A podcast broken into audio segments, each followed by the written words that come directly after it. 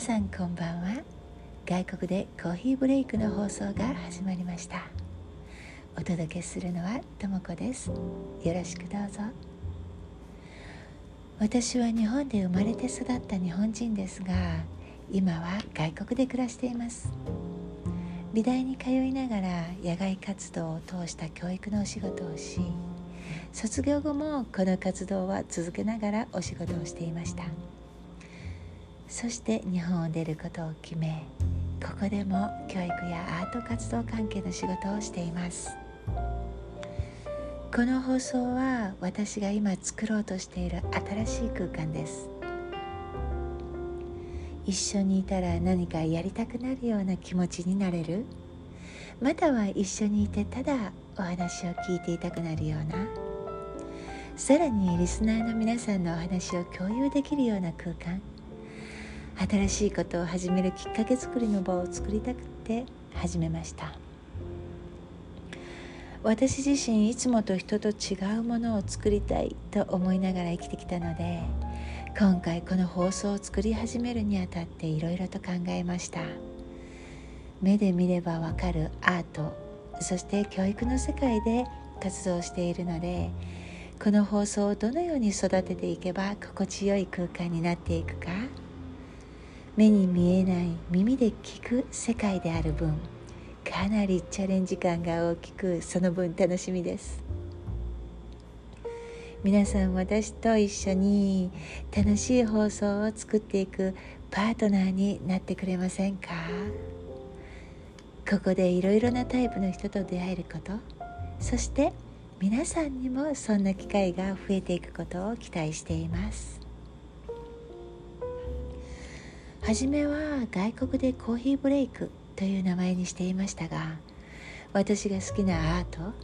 これは何かを作るという意味で美術の世界に限ったお話だけではなく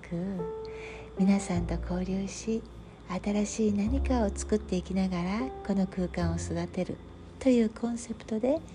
アートという言葉を加えました。これから少しずつリスナーの方が増えること。皆さんからのメッセージを使いながら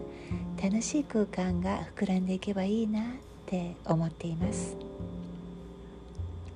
ぜひぜひお気軽にメッセージを送ってくださいね。では外国でコーヒーブレイク。第1話始まり始まり。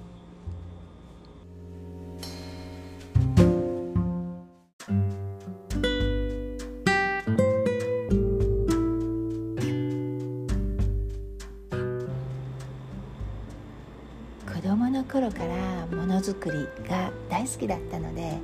クリエイティブという言葉は私の中でとっても大切なキーワードでした。でもここで仕事をしながら自分らしさを忘れて生活してたのではないかなという時期があって自分らしさを大切にしたクリエイティブで楽しい暮らしを求めこの活動を始めました。また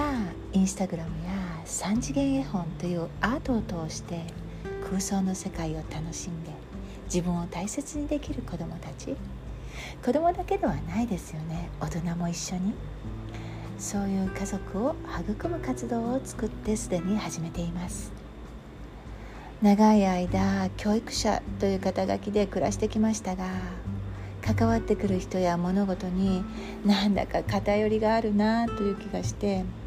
ここ数年、うん、何か新しいことができないかなってずっと考えていました。今はね携帯電話1台あれば何でもできそうですよね。私が知らない出来事に出会っていろいろな人々と交流していきたくってでも堅苦しくなく自分が好きな飲み物をそばに置いてちょっと一息入れる。そんな時間をリスナーの皆さんと分かち合いたいと思っています。こうであるべきという固まった空間ではなくさまざまな話を通して楽しめる時間になればいいなって思っています。最初に簡単に音のお話を。私は大きな森の近くに立っているマンションに住んでいます。時々鳥がやってきたり雨が降ったりという自然の音の他にマンションの前には道路があるのでバスや車飛行機の音も後ろに入ってきます。今犬が鳴いてるの聞こえますか？また録音している場所はエレベーターホールが近いのでねもしかしたらご近所さんの外国語なども聞けるかもしれませんよね。それはこの外国でコーヒーブレイクだからこそお届けできる効果音だと思っています。なのでそれらも一緒に楽しんでみてください。うん今日は私が迷える子羊だった頃のお話です。外国に暮らしていますというとなんだかすごい人というイメージがありますが何の何の私のお恥ずかしい過去話は山ほどあります。ではその一つを皆さんへ。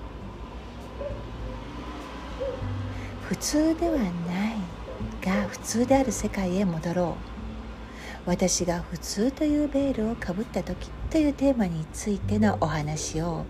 2回に分けてお届けしようと思っています。今日はその前半。私の考え方は常にアーティストベースで人と違う新しいものを作るということが重要だったと気づいていなかった？または気づかれてはいけない？と思っていた時期がありました。そういう時期がおそらく人生の中で2回ほどあったと思います。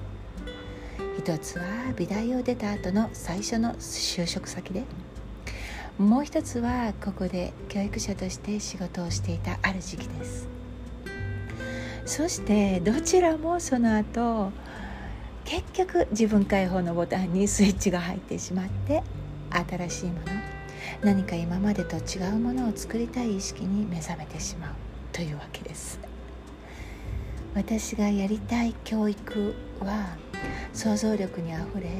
クリエイティブで常に教育者と子どもたちの心が震える活動であること。それから何かを見つけ出した生徒たちの喜ぶ姿を見ることが楽しい。だから元からあるものを誰もがやっている方法でアプローチするのはあまり気持ちよいとは思いませんでした。実際にねマニュアル化できない教育ですねって言われたこともあります。今私は教育という言葉に少し飽きていてアートクリエイティブという言葉の方に心地よさを感じます。私が思うには、うん、アーティストまたはアートが教育に関わる方法こそ私が自分らしく生き自分らしい教育のアプローチができる方法なんだって考えています。世の中にはいろいろな考えがあるけれど良いものは時間も空間も超えて良い。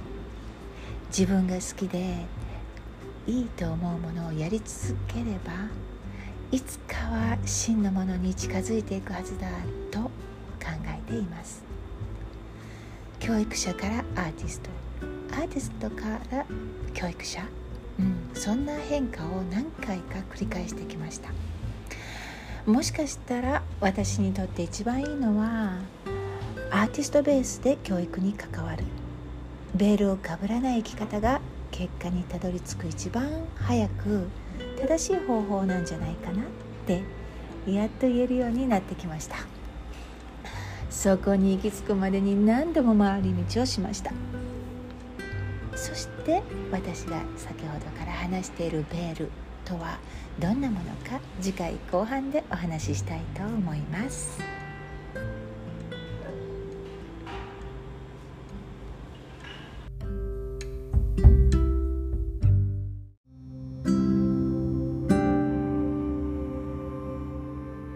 では終わる前に軽く大きな森からやってくる訪問者のお話を。私が住んでいるマンションは近くに大きな森があります。一番よくやってくるのはうん鳥や虫かな。今までにいろいろな鳥がやってきましたがその中でもハチドリがキッチンにやってきたのが特に面白かったかな。ハチドリは幸運のシンボルと言われています。虫もいろいろ入ってきますよ。中でも可愛いのはテントウムシ。蜂や蝶一度はねカマキリやセミも窓の外にいました。カマキリも幸運のシンボルと言われています。でも一番驚いたのはコウモリが洗濯用のシンクにいた時。私ねカエルだと思っていたんですよ。カエルがねとっても好きなので朝ねシンクの近くに行った時ああカエルがいるなって思って近づいたらねカエルがいるわけもないんですけれどねコウモリだったんですよ。フルーツを食べる小さな小さなコウモリだったんですけれどもねもうびっくりしました。そんな経験ありますか？まあそんなね自然も味わえる、えどちらかといえば、え、大きな町の中に住んでいるんですが、え、その中でも森に近い素敵な地区に、まあ、素敵というか私が好きな自然が多い地区ですかね。そんなところに住んでいます。皆さんが住んでいるところはどんなところですか？それでは次回の外国でコーヒーブレイクの時間まで。おやすみなさい。